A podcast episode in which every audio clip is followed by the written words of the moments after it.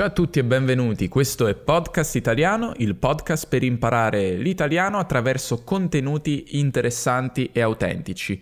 E questa è la seconda parte dell'intervista che ho fatto a Giacomo Cardaci. Vi ho detto nella prima parte che Giacomo è eh, due cose principalmente, un avvocato che si eh, occupa di diritti LGBT e di questo abbiamo già parlato nella prima parte della nostra conversazione ed è anche uno scrittore, è uno scrittore di romanzi, ha scritto tre libri, due di questi per una casa editrice molto molto grande, molto famosa che è Mondadori, quindi nella seconda parte della nostra chiacchierata abbiamo parlato di questo, di come essere uno scrittore in Italia, di come essere pubblicati da un editore, da una casa editrice così grande, di... anche di come si può leggere in una lingua straniera per imparare quella lingua, perché Giacomo ha letto molto anche in inglese, per interesse ma anche per migliorare il suo inglese e se vi ricordate noi abbiamo iniziato facendo lezioni su Italki e Italki è lo sponsor di questo episodio. Io facevo in passato lezioni anche di inglese, ci siamo conosciuti proprio così. Italki è un sito dove voi potete fare lezioni di lingua italiana oppure di qualsiasi lingua con insegnanti madrelingua e se vi piace la lettura, se vi interessa la lettura, secondo me fare delle lezioni con un insegnante può essere utile perché potete chiedere al vostro insegnante tutte tutte le informazioni che vi servono per capire un libro, magari non capite alcune parole, magari non capite alcune espressioni che trovate, potete chiedere chiarimenti, oppure potete anche parlare del libro con il vostro insegnante, potete discutere del libro, se l'insegnante ha letto lo stesso libro che state leggendo voi è ancora più interessante. Quindi vi consiglio Italki come ausilio alla vostra lettura in italiano. Se vi registrerete sul sito utilizzando il mio link e farete un acquisto, quindi una lezione pagata, avrete 10 dollari extra in crediti che potete utilizzare per altre lezioni e aiuterete anche me. Grazie ad Aitoki e un'ultima comunicazione, come ho già detto nella scorsa intervista, ho deciso d'ora in poi, d'ora in avanti, di pubblicare le trascrizioni delle interviste nel mio podcast italiano Club, quindi non sono più ad accesso libero. Quindi per quanto riguarda le interviste, se volete la trascrizione PDF con il glossario delle parole difficili spiegate in italiano tradotte in inglese, iscrivetevi al podcast italiano Club, nello specifico al Club d'Oro e questo vi permetterà anche di avere accesso a tanti altri materiali esclusivi che io produco ogni settimana o anche a dirette eh, streaming con i membri del club che ogni tanto faccio e sono molto molto divertenti perché mi danno l'opportunità di conoscere anche qualcuno di voi e anche di parlare direttamente con qualcuno di voi eh, che invito nella chiamata e nella diretta. Quindi trovate anche il link al podcast italiano Club tra i link nelle note di questo episodio e ora ci sentiamo l'episodio. Ok, passiamo alla seconda parte della nostra intervista, ovvero ehm, parliamo un po' del tuo lato letterario, perché tu sei uno scrittore, hai scritto tre libri. Come è iniziato questo interesse? Come sei diventato uno scrittore e quanto è importante per te eh, questo, questo lato perché chiaramente non puoi farlo a tempo pieno essendo tu avvocato. Certo, allora io ho sempre amato molto leggere e secondo me per essere un bravo scrittore devi essere innanzitutto e prima di tutto un bravo lettore e quindi leggere tanto. E io ho sempre amato molto leggere sin da quando ero ragazzino, ero una persona molto molto timida, molto introspettiva Uh, e quindi uh, spesso, anziché, cioè, spesso scrivevo, appunto scrivevo da solo um, e devo dire che leggendo tanto mi pi- amavo molto scrivere, amavo molto raccontare storie e ho iniziato a partecipare a dei concorsi letterari, che sono delle competizioni per, per scrittori. Uh, mi divertiva molto partecipare e quando ero ragazzino ho iniziato proprio a vincere alcuni concorsi Poi piano piano, quando ero adolescente, alcuni, ad esempio il premio Pier Vittorio Tondelli, il premio ero arrivato in semifinale anche al premio Campiello, insomma premi abbastanza anche importanti e, e io ero, farò una confessione vergognosa e nessuno lo deve sapere tranne voi, eh, eh, cioè eh, io partecipavo soprattutto a questi premi perché spesso davano anche dei, del denaro in, uh, come premio. Uh, una volta addirittura avevo vinto 1000 euro e, avevo, e all'epoca 1000 euro comunque erano tanti, o forse anche più di 1000 euro. Um, ero andato a Ibiza con quei soldi a fare le vacanze, uh, anzi soprattutto per, per soldi. Mi ricordo che avevo fatto davvero alcuni premi, davano 1000 euro, 500 euro e questo mi, mi gasava, mi, mi, mi, faceva scrivere ancora di più. Beh, è chiaro. Se hai un talento e puoi, come si dice oggi, monetizzarlo, non è male. esatto, esatto. E poi eh, cosa è successo? È successo che uno di questi premi, che si chiama Premio Pier Vittorio Tondelli, sono premi dedicati ad alcuni scrittori.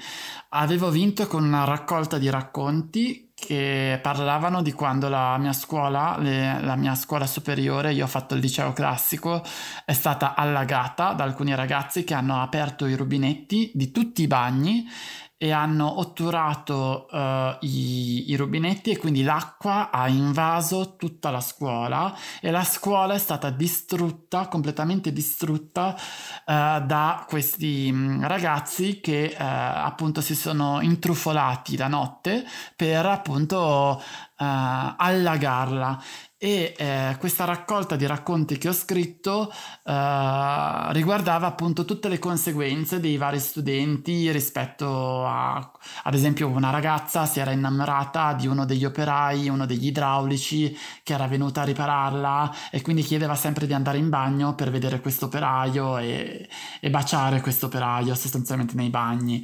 Uh, una, poi una ragazza era appunto tornata a casa inaspettatamente dopo che la scuola era stata allagata e aveva trovato uh, la propria aiutante domestica, la propria colf, che indossava i suoi, gio- i suoi gioielli. Ed era rimasta sorpresa, no, di questa cosa. Aspetta, ma la storia dell'allagamento è vera? Sì, sì, la storia dell'allagamento è vera. E poi tu, tu hai creato queste storie... No, anche queste storie sono in parte vere. E... Ah, sono vere? Ok. Esatto, e quindi appunto allag- questi ragazzi hanno distrutto sostanzialmente la scuola e, e io ho creato una, una, un, ra- un, ciclo di racconti. E ho vinto un premio con questi racconti e, e la, il premio era la pubblicazione con una, all'inizio con una piccola casa editrice, una casa editrice piccola ma anche molto buona, nel senso che era, era molto dignitosa, molto buona e poi però ho avuto la fortuna che uh, questa casa editrice piccola ha venduto i diritti, i diritti di pubblicazione del mio libro, ha venduto sostanzialmente il mio manoscritto a una grande casa editrice, che è, mo- è la più grande in Italia, si chiama Mondadori, Uh, e quindi il mio primo libro è stato pubblicato con Mondadori, che è una casa editrice molto molto grande, molto importante, uh, e quindi è andato molto bene perché avevo la fortuna di avere questo buon editore alle spalle.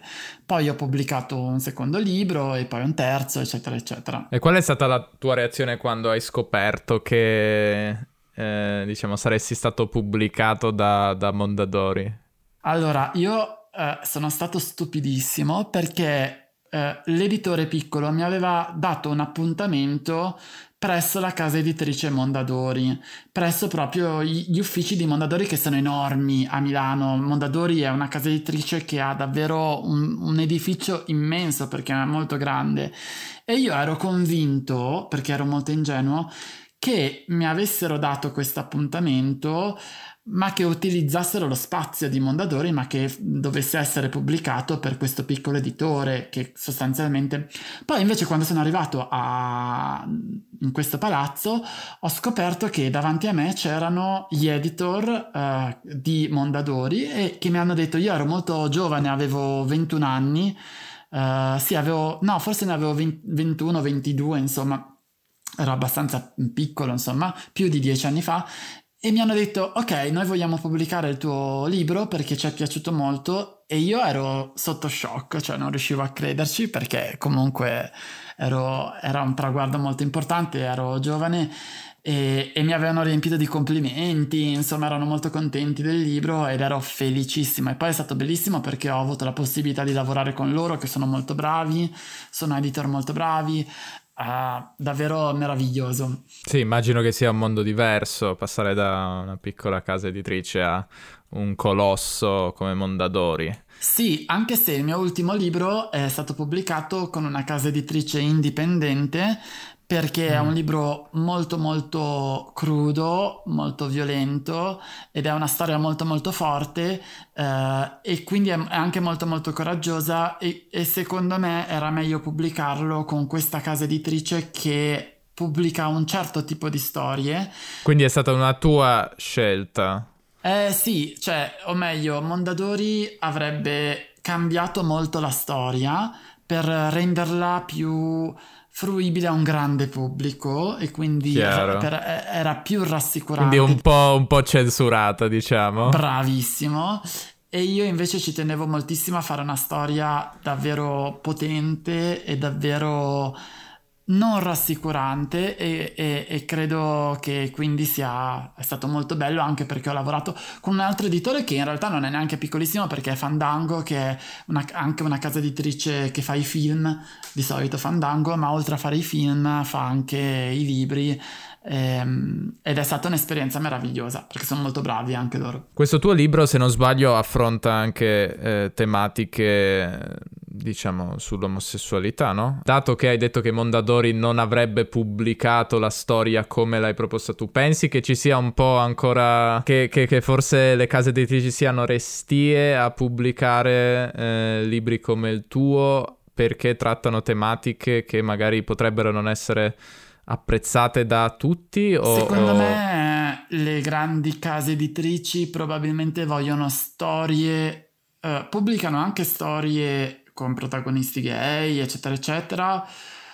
Però sono storie un po' più rassicuranti, un po' più felici, storie, romanzi, come dire, più sereni, con dei finali molto positivi, proprio perché hanno un certo tipo di lettori.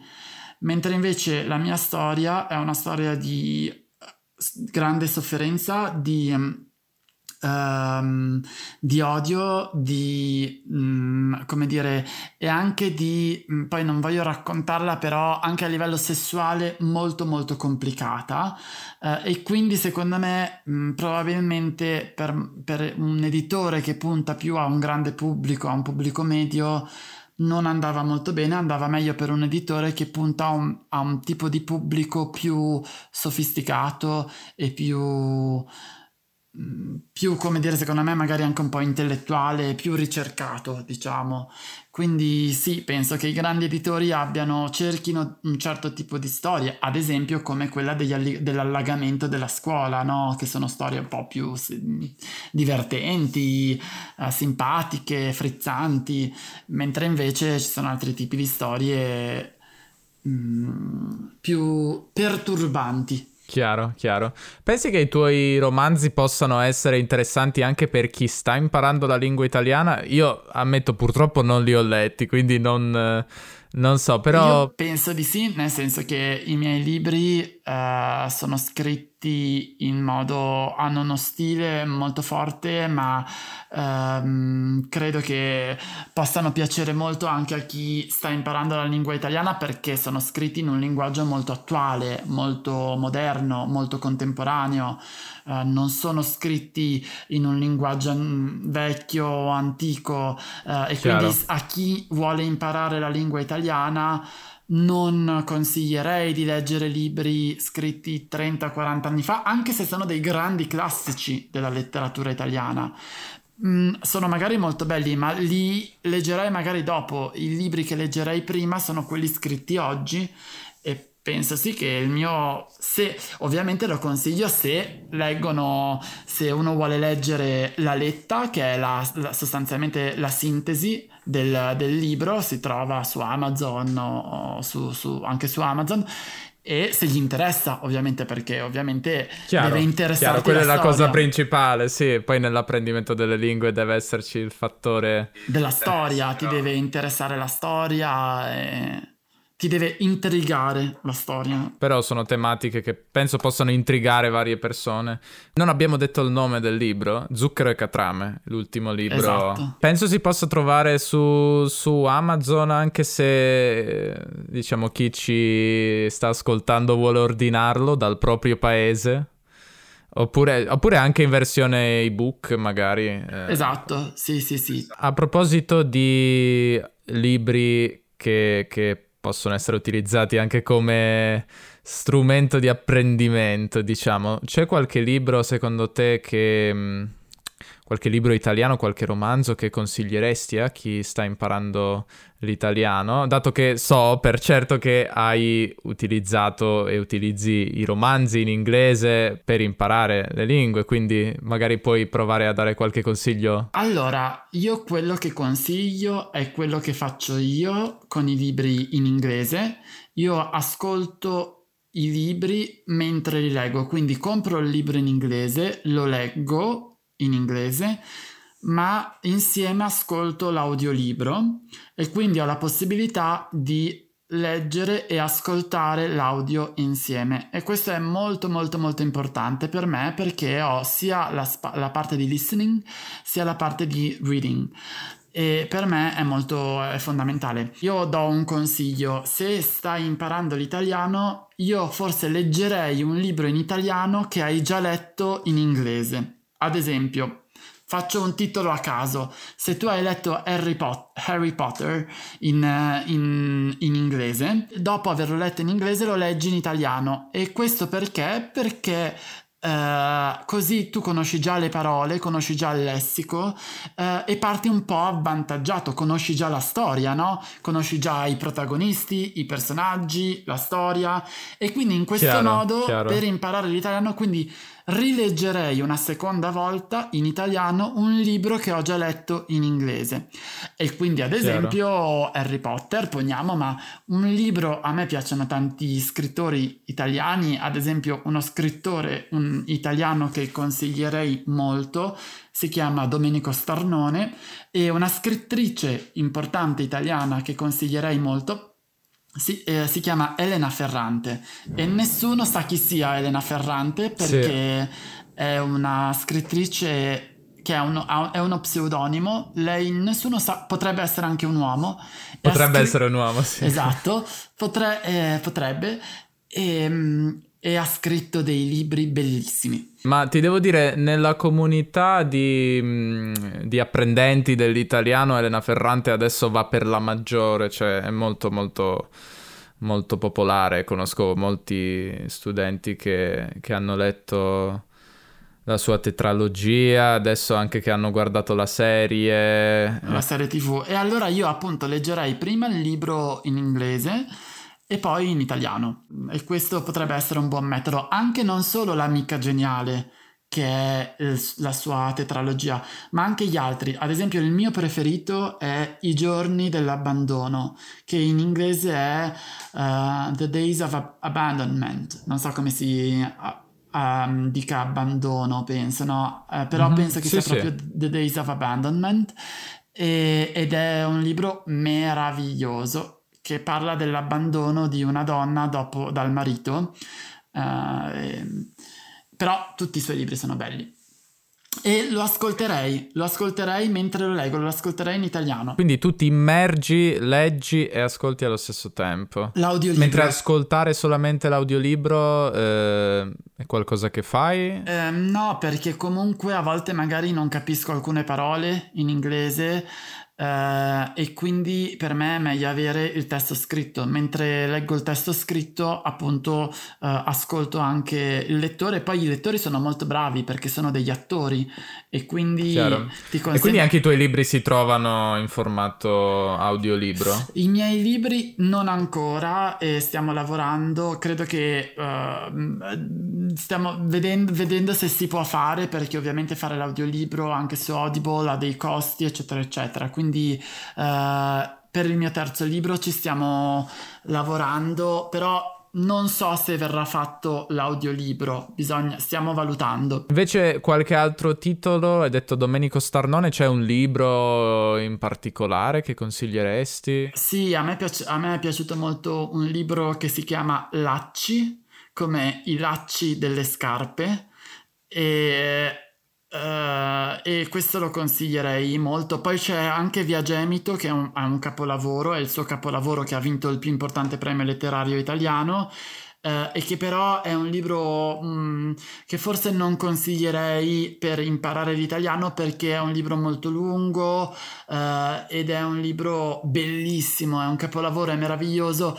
Però io ad esempio per imparare l'italiano io inizierei con dei libri un po' più brevi e intensi sì. e belli e avvincenti e quindi forse appunto come dicevo prima Lacci sempre di Domenico Starnone o I giorni dell'abbandono di Elena Ferrante e dicono che Elena Ferrante e secondo me Elena Ferrante è Domenico Starnone, cioè sono la stessa persona. Per questo li consiglio, perché amo talmente tanto Elena Ferrante che i libri di Domenico Starnone mi piacciono molto e io riconosco lo stesso stile, riconosco lo stesso linguaggio, riconosco le stesse ossessioni e quindi secondo me so, e molti molti molti in Italia dicono che Elena Ferrante è Domenico Starnone, per cui per questo prima ti dicevo forse è un uomo lei. Eh, ma per quale motivo avrebbe dovuto nascondere la sua identità, secondo te, o secondo i commentatori?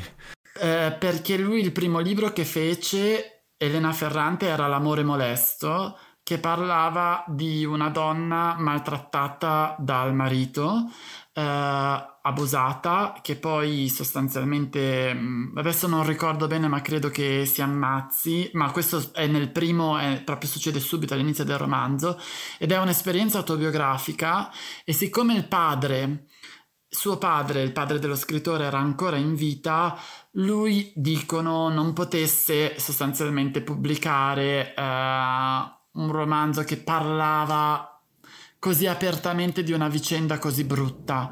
E quindi si è dato questo pseudonimo chiamandosi Elena Ferrante. Uh, e da lì poi il libro ha avuto molto successo, questo libro si chiama L'amore molesto. E di lì ha continuato poi a darsi un'altra identità uh, mh, appunto femminile, probabilmente lui scrive con l'aiuto della moglie Uh, e quindi probabilmente scrivono insieme o comunque viene aiutato, uh, questo anche per la prospettiva magari più femminile che hanno i libri di Elena Ferrante.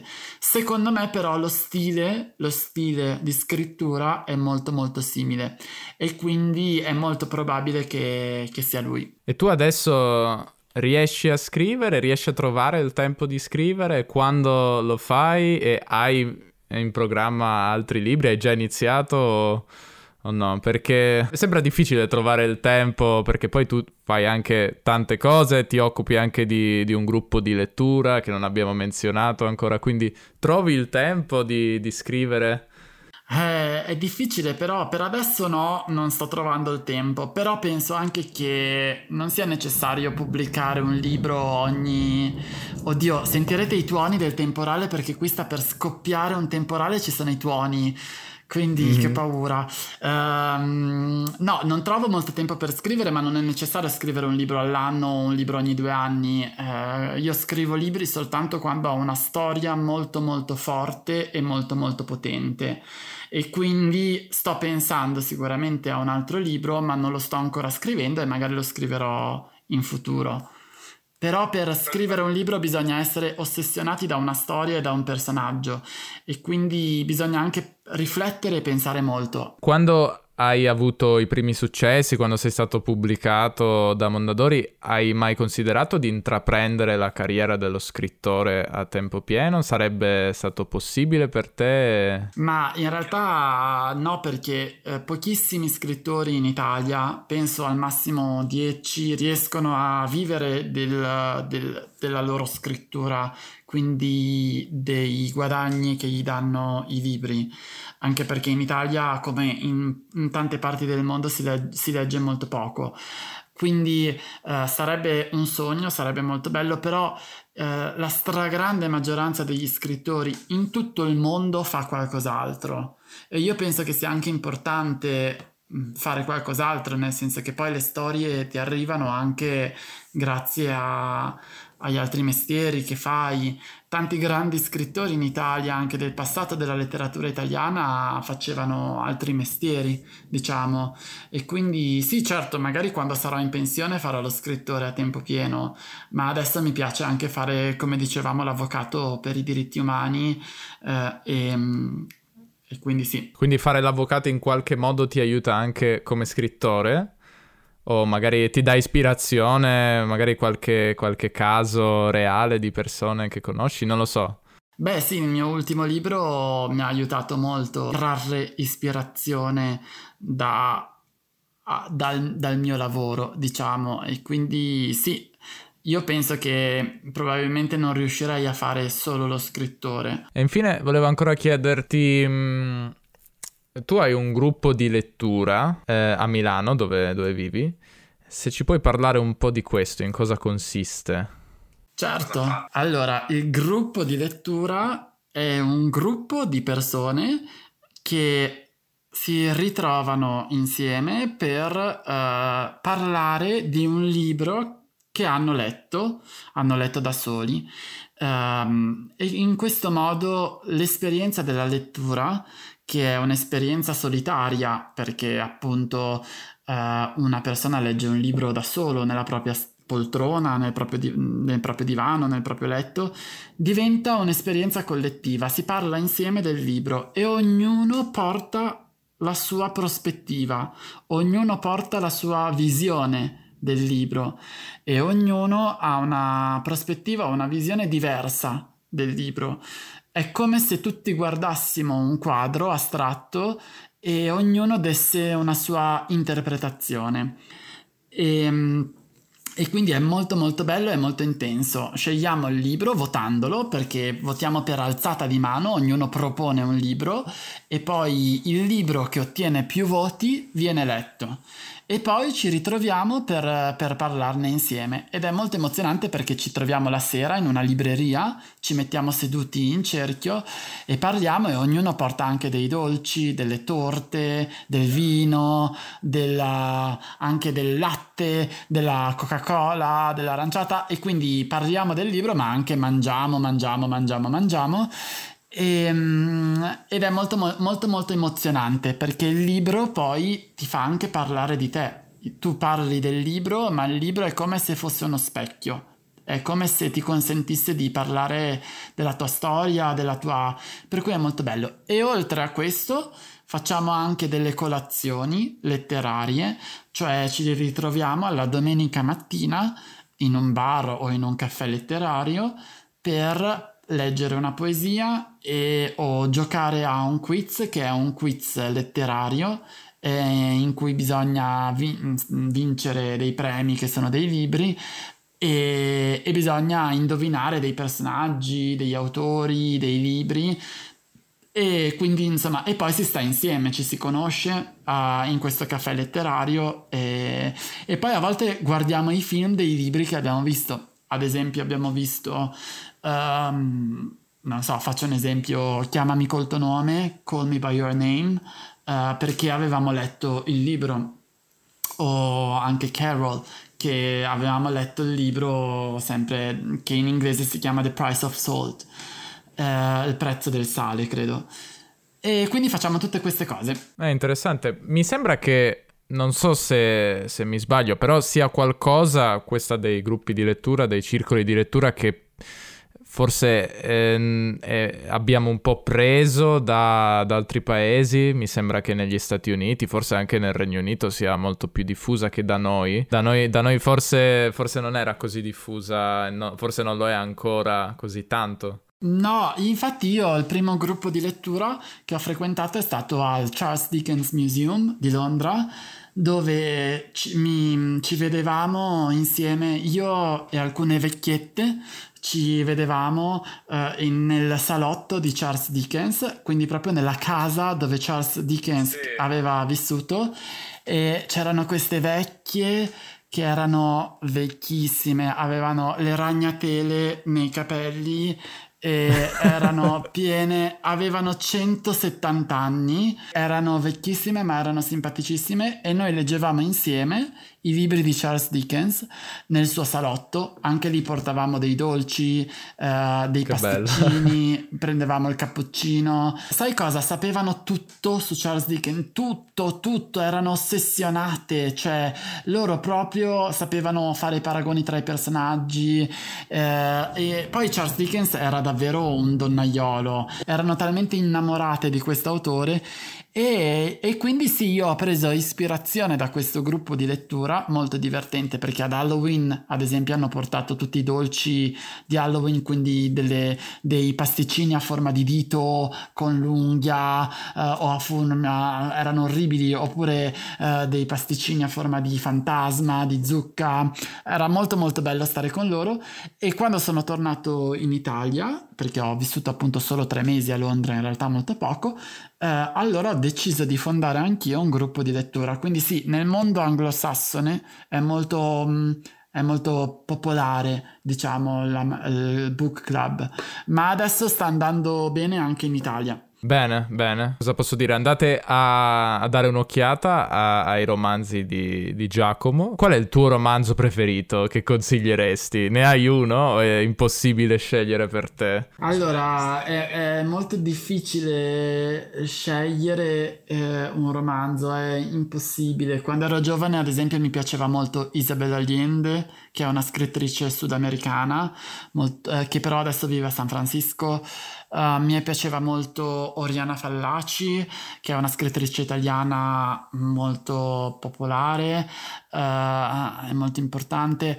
Mm, pia- dei, dei, grandi scrittori della storia italiana mi piace molto Alberto Moravia, è un, un importantissimo scrittore, Elsa Morante. Um... No, però io parlavo dei, dei tuoi romanzi. Dei miei romanzi. Nello specifico, dei tuoi romanzi, cioè se qualcuno vuole leggere qualcosa, qualcuno dei tuoi romanzi, uno dei tuoi romanzi, da dove può partire? Ah, da dove può partire? Ma allora io partirei dall'ultimo che si chiama Zucchero e Catrame, se no un altro romanzo si chiama appunto La formula chimica del dolore, che parla di un ragazzo che ha avuto il cancro eh, perché io ho avuto appunto il cancro, il tumore, che è una malattia molto grave, e mm, è in buona parte autobiografico. Eh, se invece si vuole una lettura più leggera, più divertente, eh, allora sceglierei di leggere Alligatori al Parini, che è la storia dell'allagamento del Parini. Sono tre libri molto diversi tra loro e quindi forse appunto eh, dipende un po' da quello che hai voglia di leggere in quel momento. Il mio preferito, quello che a me sta molto a cuore, a cui sono molto affezionato, è appunto zucchero e catrame. Perfetto, allora grazie, grazie per um, il tempo che, che, che, mi o ci hai concesso, è stato molto interessante. Grazie a te caro Davide e complimenti per il tuo podcast e complimenti per il tuo canale YouTube che è bellissimo e anche io che sono italiano a volte me lo guardo nonostante sia italiano perché è divertente anche per, per me. Quindi capisco sono contento. Chi, capisco chi lo guarda perché persino io che sono italiano e lo trovo molto divertente perché si ragiona molto bene sulla lingua italiana. E a volte scopro anche io che sono appunto uno scrittore delle cose che, che non so o che comunque su cui non avevo magari mai pensato. E quindi è molto interessante è molto interessante ascoltarti. Che bello mi fa molto piacere. Allora buona fortuna per tutti i tuoi progetti futuri letterari e avvocatizi non so se si può dire e magari ci risentiremo un'altra Volentieri. volta prima o poi e eh, ti ringrazio e ringrazio tutti un abbraccio alla prossima ciao ciao, ciao. ciao. Questa era la seconda parte della mia chiacchierata con Giacomo, spero che sia stata di vostro gradimento, che vi sia piaciuta e adesso ci sentiamo il messaggio di Ludimila, un'ascoltatrice di podcast italiano. Ciao Davide, io mi chiamo Ludmila, sono brasiliana, vengo da una città che si chiama Londrina, come la piccola Londra, uh, nel nord dello stato Paraná, nel sud di Brasile ho deciso di inviarti questo messaggio perché volevo ringraziarti per i tuoi contenuti. Io sono un'ascoltatrice del podcast italiano da un po' di tempo e volevo dirti che i tuoi contenuti mi aiutano tantissimo a migliorare il mio italiano, a arricchire il mio vocabolario e quindi cosa, cosa devo dire? Come l'ho trovato? Un giorno ho, un giorno ho cercato le parole podcast italiano in Spotify e ho subito trovato te uh, per la, la, prima ricerca che ho fatto, l'ho trovato già. E quindi ti seguo tutte la settimana e ascolto il podcast italiano e scrivo i contenuti, faccio la trascrizione di quello che ascolto e questo mi aiuta tantissimo, tantissimo. Uh, la mia storia con la lingua italiana è l'anno, passato, l'anno scorso, l'anno passato, l'anno passato, scusi se, fatto, scusi se faccio quasi, qualche sbaglio perché sono un po' nervosa. quindi ho iniziato a studiare l'italiano l'anno passato, 2019, perché la mia mamma voleva fare un viaggio in Italia e quindi questa era una ragione che avevo bisogno per iniziare a studiare l'italiano perché parlavo già l'inglese, lo spagnolo e il francese, però non parlavo l'italiano.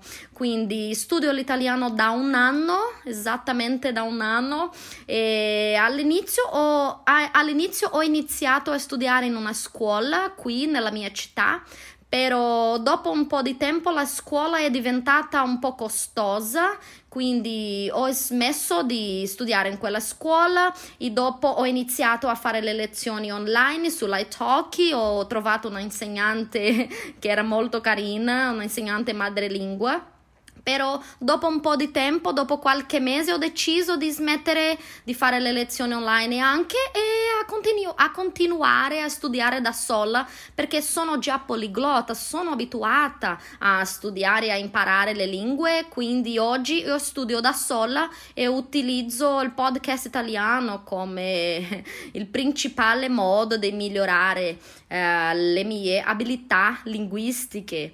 Quindi volevo un'altra volta ringraziarti, grazie tanto per, per uh, dedicare il suo tempo per condividere il tuo conoscimento, la tua conoscenza della lingua italiana con noi. Uh, grazie tanto per tutto e ci sentiamo presto e grazie un'altra volta per ascoltarmi. Ciao ciao.